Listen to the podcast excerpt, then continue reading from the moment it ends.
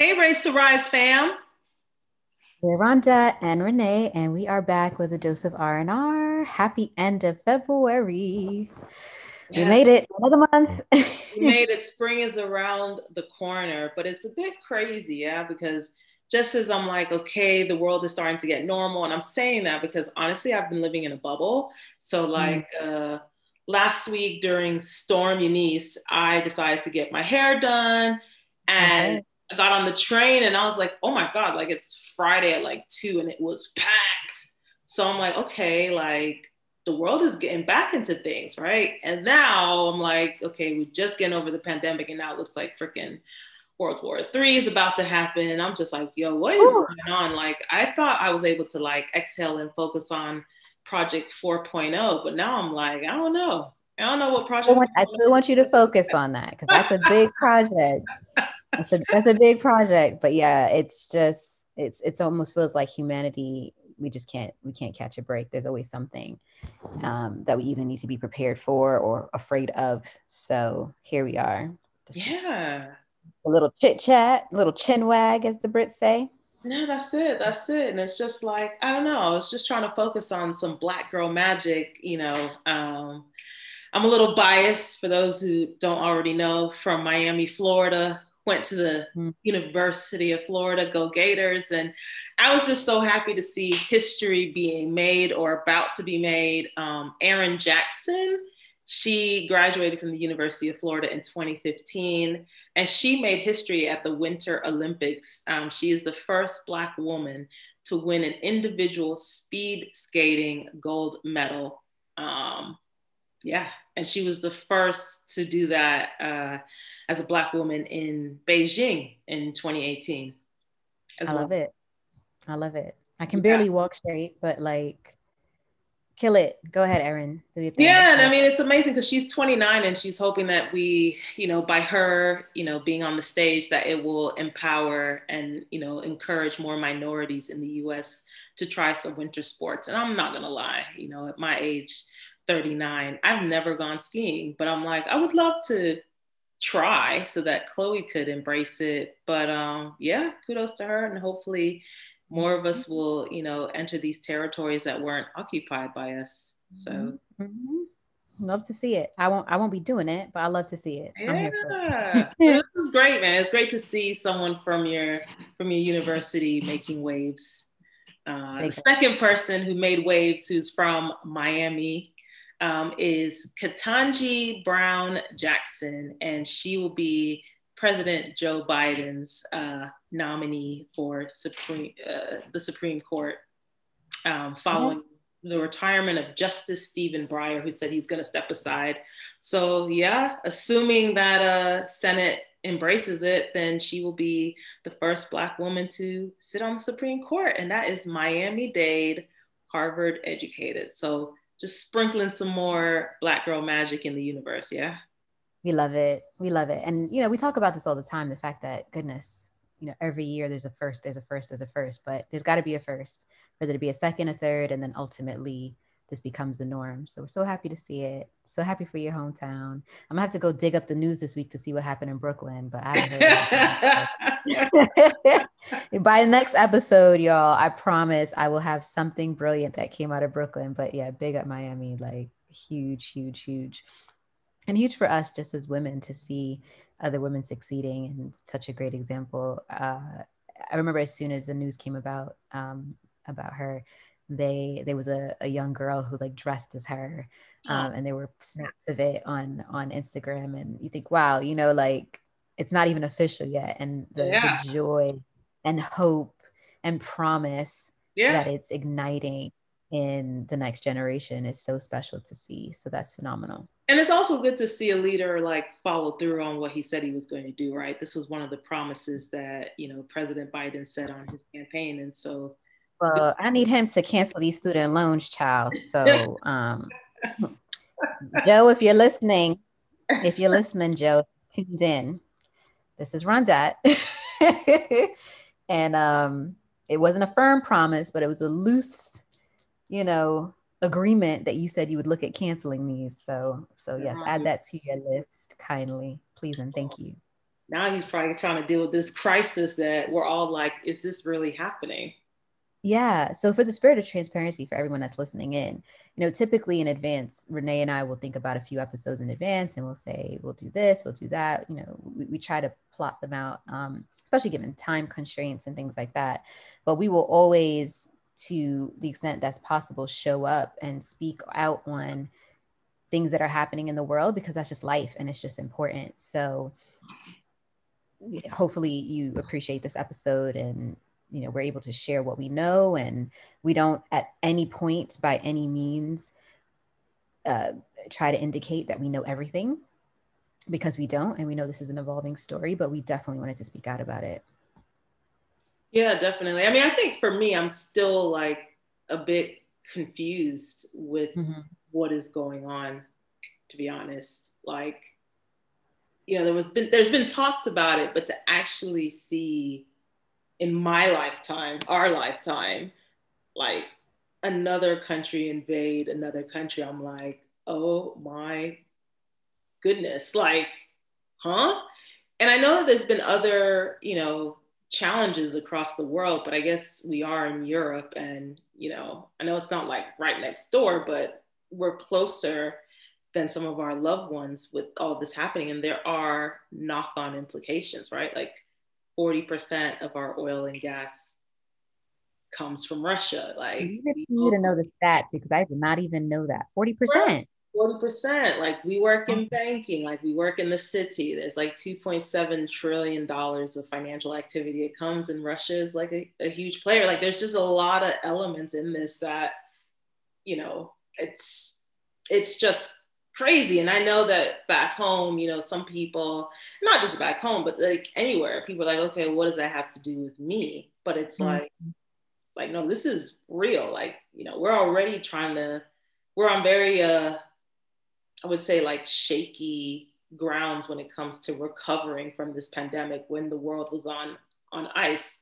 So, you know, financially, it's been a challenge. We all been talking about how food has gone up the roof. The whole supply chain has been messed up. Like, we've seen it in our own back pockets, and our salaries have been flat, right? Like, it hasn't really gone up.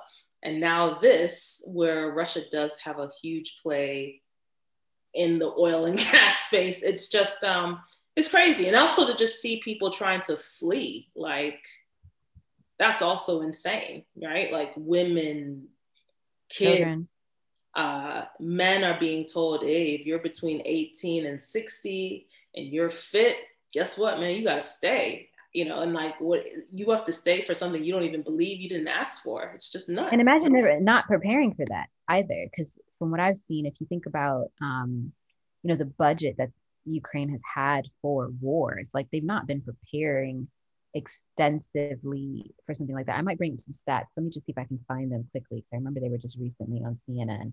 And I'm by no means saying CNN needs to be the, you know, be all and end all. But there's an article that they posted 2 days ago. It says heavily armed Russian troops are pushing rapidly towards the capital, and U.S. officials are warning the city could fall within days. And that was 2 days ago. And we've seen things progress from there.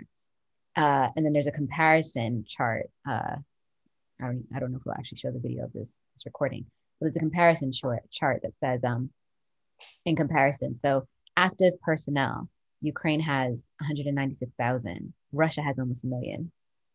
Wow. Reserve personnel, 900,000. Russia has 2 million. Aircrafts, for example, Ukraine has 132. Russia has 1,391. Helicopters, Ukraine has 55, I'm not talking about 1,000, 55. Russia has almost 1,000. Wow. Submarines, Ukraine has 0, Russia has 49. And then in terms of spending budget, and again, I'm getting this from CNN, so this, you know, take it for what it is. In terms of spending budget, Ukraine has almost 5 billion, and this is in US dollars, and Russia has 46 billion.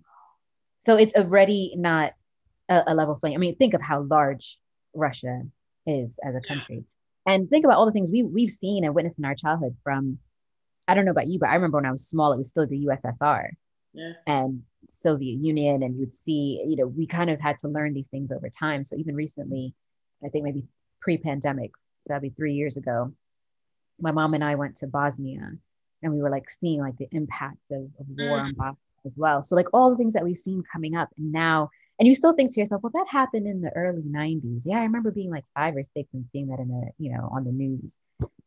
We are seeing that now. But let's not mistake it. We've been seeing wars happen in Iraq. Yeah. We've been seeing things happen, you know, the U.S. dipping their hands in Haiti. We have been seeing this happen all over. And this is where I step in and I become a bit inflammatory, because we've seen this before. And there is a reporter on CBS who made a comment, not Fox, CBS, who made a comment, and I may be slightly misquoting him, but it was something along the lines of, this is not Iraq, this is not Afghanistan, you know, this is the Ukraine, this is, you know, the city of, I think they pronounce it Kiev. And what were his words exactly? You know, a fairly reasonably quote unquote civilized city with civilized people who, you know, look like me. So I would never expect this to happen. And it just sent me through the roof, right? And yes, there's so much going on in the media in both directions. So we're being overfed, and then we're being underfed. Mm. So being overfed in that, in the best way possible, you see a lot of GoFundMes, you're seeing a lot of like Red Cross raise money for, prayers for Ukraine. What kills me, okay, is when I see these countries across the world, including good old UK, lighting up the London Eye, lighting up this, lighting up the Eiffel Tower with the colors of the flag of the country that's suffering. Sorry, what does that do to help the country? So you see all of that happening, and then you see all the hashtags, praying for Ukraine, prayers for Ukraine. Okay, we're getting that, and we know it's a whole, like some of these, like I saw the video where like the Russian tank like runs over this old man's car. Like, I mean, wow. You see, you know, men saying goodbye to their children and to their partners, people rushing to get on trains, people, you know, walking with carry-ons, and that's like their life. They don't know if they're going to come back and what they're coming back to. And even the story of the president, what is it? Zelensky is his name. Yeah. I haven't messed it up. You know, I didn't even know he was a comedian. So he was I didn't realize either. Yeah. And it's very interesting because his show was about a history teacher who then decided to run for president, right? Yeah. And that's actually like art mimicking real life, because he then effectively left the entertainment industry to become president. And I mean, he's target number one, and you know, of course, and he's a full-on G. He's like, I think one of his quotes in the recent days was, you know, they were trying to secure exile for him and get him an escape route. And he was like, I don't need a ride. I need guns. Like, I ain't going nowhere. This is my country. And even his backstory of his, I was reading this morning. So there were 4 brothers who were killed during the Holocaust, 4 Ukrainian Jews. 4 brothers were killed. No, there were 4 brothers. 3 were killed. 1 survived. And that one was his grandfather. Oh, wow. So even think about, there's so many layers to oppression, right? You know, if we, even if, as we think about, take out the rest of the world and the other continents and how people treat Asians, how people treat Africans, how people treat people in the Caribbean and South America, et cetera, and you just leave it to Europe. It's not lost on me that as you go further east, you know, you just see the discrimination pile up and pile up and pile up and pile up. And, you know, if you're French and you're, you know, British, you know, you're Scottish, you're Irish, not even Irish, let me take that back. You know, but as you go more west in Europe, you're more the ideal, right? Mm-hmm. So even within these, you know, European broader communities, there's the levels of discrimination there. So we see some of that play out as well. And that's based on religion, that's based on language, that's based on history in general. Where we're being underfed in the media and where I have to say something is along the lines of a lot of these African students who are there. They're med students, they're veterinary students, a lot of Jamaican students, and I'm sure people placed from around the rest of the Caribbean. But obviously being Jamaican, we get a lot of those news outlets coming to us directly. that no one is posting on the CNNs, no one's posting on the BBC, no one's posting on the CBSs and et cetera. But these individuals, these students, so they're, I mean, I don't want to say they're kids, but they're like in their 20s, some of them maybe even in their late teens. Now we're seeing video, and thank God for social media. Now we're seeing videos, and for camera phones, we're seeing videos surface. I saw a video this morning of a woman with a 2-month-old baby. It was 3 degrees Fahrenheit outside, and they weren't letting them cross the border, even though they were coming from Ukraine into Poland. You see videos, there's a heartbreaking one of a Black girl. She has locks. So I don't know what country she's from, but Black young woman, she's trying to get on the train. This is after they've made the announcement in Ukraine to say, women and children can board these trains and get out. Men will be wherever they can fit. She can't get on. They won't let her on because she's Black. And I think, to me, one, I didn't know about this, to your point, because I didn't see that through any of my social media channels or news channels, right? I was reading the Financial Times this weekend. The Financial Times was obviously focusing on the economics, right? The dollars and cents. Yeah, there was some elements about people, but they were prominently, you know, featuring the Ukrainians. They didn't feature, you know, expats or immigrants who live in Ukraine and what that experience is. I didn't realize that there was a food chain and where you sit and whether you get priority. And I think, to me, that's the sad part, because we know that Poland, Hungary, a number of countries have said that their borders are open to accommodate for those who are trying to escape, right? To be somewhere safe. If you're from Ukraine. And that is not what we knew. There's another video I watched this morning where you could see at the border, there's at least 20 odd African students, their hands are up. And they're like, you know where we're coming from. We came in a group. We all came in a group with all these other people that they let, and they pointed their guns at them and threatened to shoot them. Oh my goodness. So, what do we think about when people are just trying to, it's madness. And I think the reason we're able to have these like very healthy and pointed discussions is because essentially what you and I are both talking about is the cost of war. Yeah. And what we're both highlighting is, and it's funny how it relates to what we do for a living.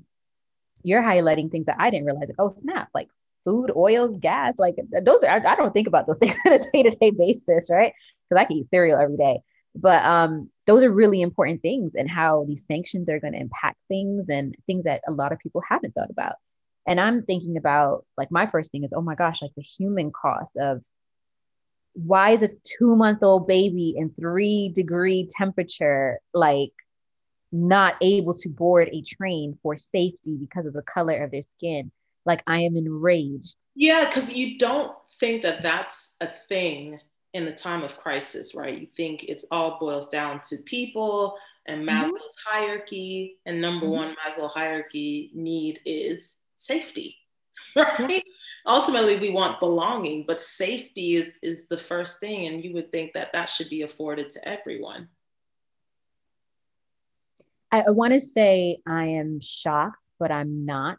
And this is this is not to negate from the fact that we should still pray for Ukraine, and that we should still be concerned with what's happening, and we should still be worried. And, you know, a lot of Russians are coming forward and saying, like, look, this is Putin and his, I can't curse, and his stuff, right? Like, they're trying to arrested people who have protesting, like 5 years in jail. I forgot what the fine is. Like, they're trying to wipe out people who are contesting this, right?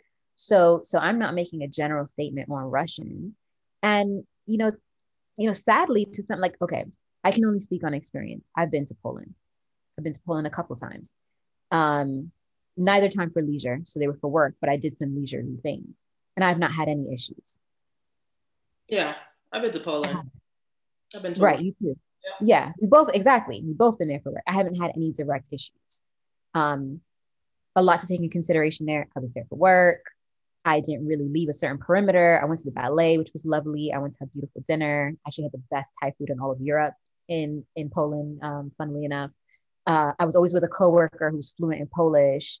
I kind of just stayed in my lane. Like, I didn't venture out, right? And so I can't say I was personally mistreated, whether it was in the airport or wherever. Also understand how people probably perceive me based on my skin color, or, you know, I'm a woman, I'm not a man, I'm short, I'm not tall. So there's probably all kinds of other things that lead me to be non-threatening, right? However, I remember as a business partner supporting some of these new hires that we did have in Poland who were mostly from Western Africa. Mm-hmm. And some of the stories they recount to me was whether it was, I got on the bus and someone told me I needed to move to the back. And I'm like, I'm sorry, in what year? Like, what year is this? And at times I couldn't fathom it. Again, I'm not speaking for all Poles. I'm not speaking for all Eastern Europeans, but these are the things that I am embarrassed to say I've heard subtly along the way. And listen, we hear some of this crap going on in the UK too. Let's not act like we don't. It's just a lot less outstanding at times. However, there is a hierarchy to this kind of stuff, and we can't forget that. But to your point, you would assume in the time of crisis, it's like, let me help my neighbor. Let me help this person who's also here with me. You've opened your doors to say, come and study here, be the best you can be. But now we're all struggling to save our lives. And it's like, nah, I'm good on you.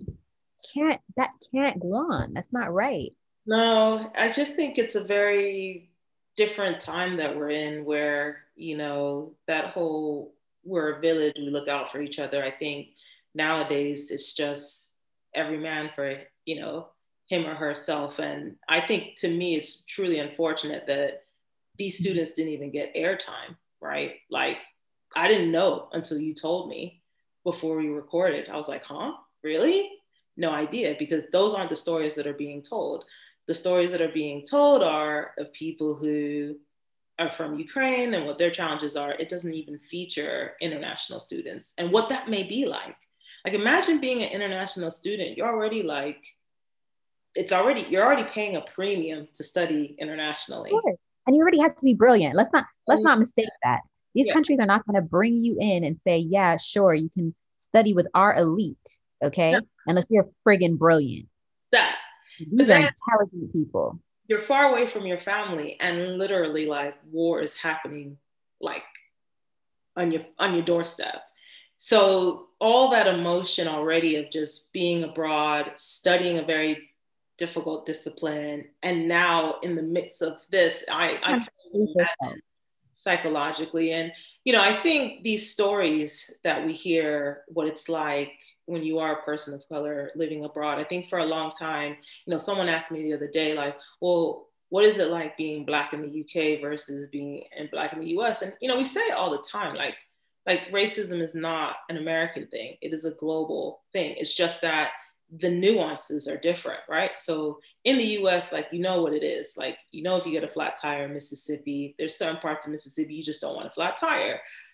But in the UK, it may not be seen, but it's felt. Like, mm-hmm. Until we acknowledge Megxit, until we acknowledge what happened to the, you know, the soccer team, the England soccer team, when they missed those mm-hmm. shots and how quickly they went from being heroes to villains. Yeah. Right? So yeah. Until we acknowledge, you know, that there are still pockets of these incidents where you are reminded on what certain people think or how they think of you, you know, these stories are going to continue to happen. If they don't get the airplay, then how can we have these courageous conversations? How can we call people out, right? How can we fix these wrongs if they don't even get the airtime? And I think that's what I'm disappointed in, is that, again, I feel like certain stories are cherry picked, and I don't know who decides what story deserves the airtime. Because there's not enough of us, telling the stories. That's the problem. There's not enough of us telling the stories, and there's not enough of us in the newsrooms. And this is why I studied journalism, and I was actually, like, many people don't know, but I was actually going into journalism. There's not enough of us on the other side of the table dictating what gets seen. Yeah. And until that happens, I mean, look, when our children are recording their podcast together, when they're in their late 30s, my hope is that they'll have a different story. But until all of these things have to line up, until these things happen. The other thing I want to point out, excuse my cough. The other thing I want to point out is I really one, I implore these countries, the Jamaicas, the Nigerias, the Ghanas, whoever's, you know, these students, I'm only hearing about those particular groups. I think there's some Somali students as well. Like, I'm sure you're doing a lot behind the scenes to get your students back, but speak up. Like Andrew Holness, like you need to be having some conference right now, like asking questions, like what is going on and why are my people being treated like this? 100%. But the other thing, when you look under the subcontext of that, and this is someone, I went to the University of West Indies for a year to study abroad in Trinidad. When you think about it, some of the most brilliant people I met in my entire academic career were in Trinidad when I went to school there, but you wouldn't hear about that university. Yeah. Whatever. One of the best veterinarian schools in the entire world is in the Caribbean. So we need to also, as a community, as a people, like invest in your schools, yeah. Invest in our schools, invest in our higher education. So our people don't feel either they can't afford it because sometimes it's too expensive or the classes are just not up to par. 100%. We're educating our people. And you and I are both a product of that. We're educating our people. Our parents are a product of that. They left the Caribbean for better lives. We're educating our people to go to these other institutions in these other countries. And it's creating this brain drain. Oh yeah. So now you have these students over there because they don't feel like they can get the same level or same cost or whatever the groundwork may be of why they're there. And then they're in this situation. It's like, nah, that sucks. Like that is totally uncool. No. And if it was up to me, like a lot of these countries, even when the war settles down, y'all will never see another student of ours again. But, you know, these are the many reasons why no one will ever vote for me for president of any country. So for now. We need more people to live the truth. But no, it's true. I think at the end of the day, we have to speak up. You know, we can't be afraid. I think we've always tried to live our truth. And, you know, we have been comfortable that some people will be uncomfortable listening to us speak our opinion, but we're coming from a place that is, to your point, promoting courageous conversations. We want to be the change. So if we want to see the change, we have to be the change that we want to see. And we are raising issues like this to the surface because hopefully, listeners, you understand, like the whole situation is unfortunate. But what's even more unfortunate is that there are other people whose stories aren't even seeing the light of day unless it's a hashtag or it got captured in the story that's then gone viral. So, you know, my hearts and prayers to everyone that's been impacted by this. I have friends who are from Russia. They are 100% not for this. They have posted on social media. That said, they don't live in Russia, but they have family in Russia. They also have family in Ukraine. Let's be honest, Ukraine and Russia are next door neighbors. So there's conflicts on both sides because there's families that live across the borders, and to have that experience is not nice.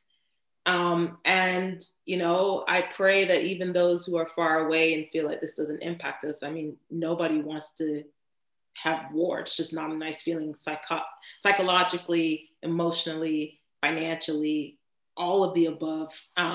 It's just not a nice experience. And, you know, there is no category as to what a country is, you know, whether they're sophisticated or not. I mean, war is just wrong. Period. So for people who are making comments of, well, I wouldn't expect that. I mean, we shouldn't expect it, end of. But obviously, you know, certain countries get more publicity based on where they sit on the food chain. And that to me, again, goes back to when will we get to a place where all stories get the same level of attention Absolutely. That they deserve so that we can see the change, right? For a better place. That's all we want is a better place. And we want the stories across the board to be seen and not cherry picked. Amen to that. So, you know, we send our love, our thoughts. We will also on our page, you know, post ways that we can help. We will continue to shed light on stories that we think are not being seen and heard, as Renee said. And continue to chime in. Challenge us on topics, let us know things that you want to hear about, but we will just continue to speak our truth and talk about our experiences and invite you to stay along for the journey. So thank you. Thank you, everyone. So remember that everyone's race is different, but we want you to stay the course, keep running your race, and you will rise to the top. Till next time. Bye. Bye.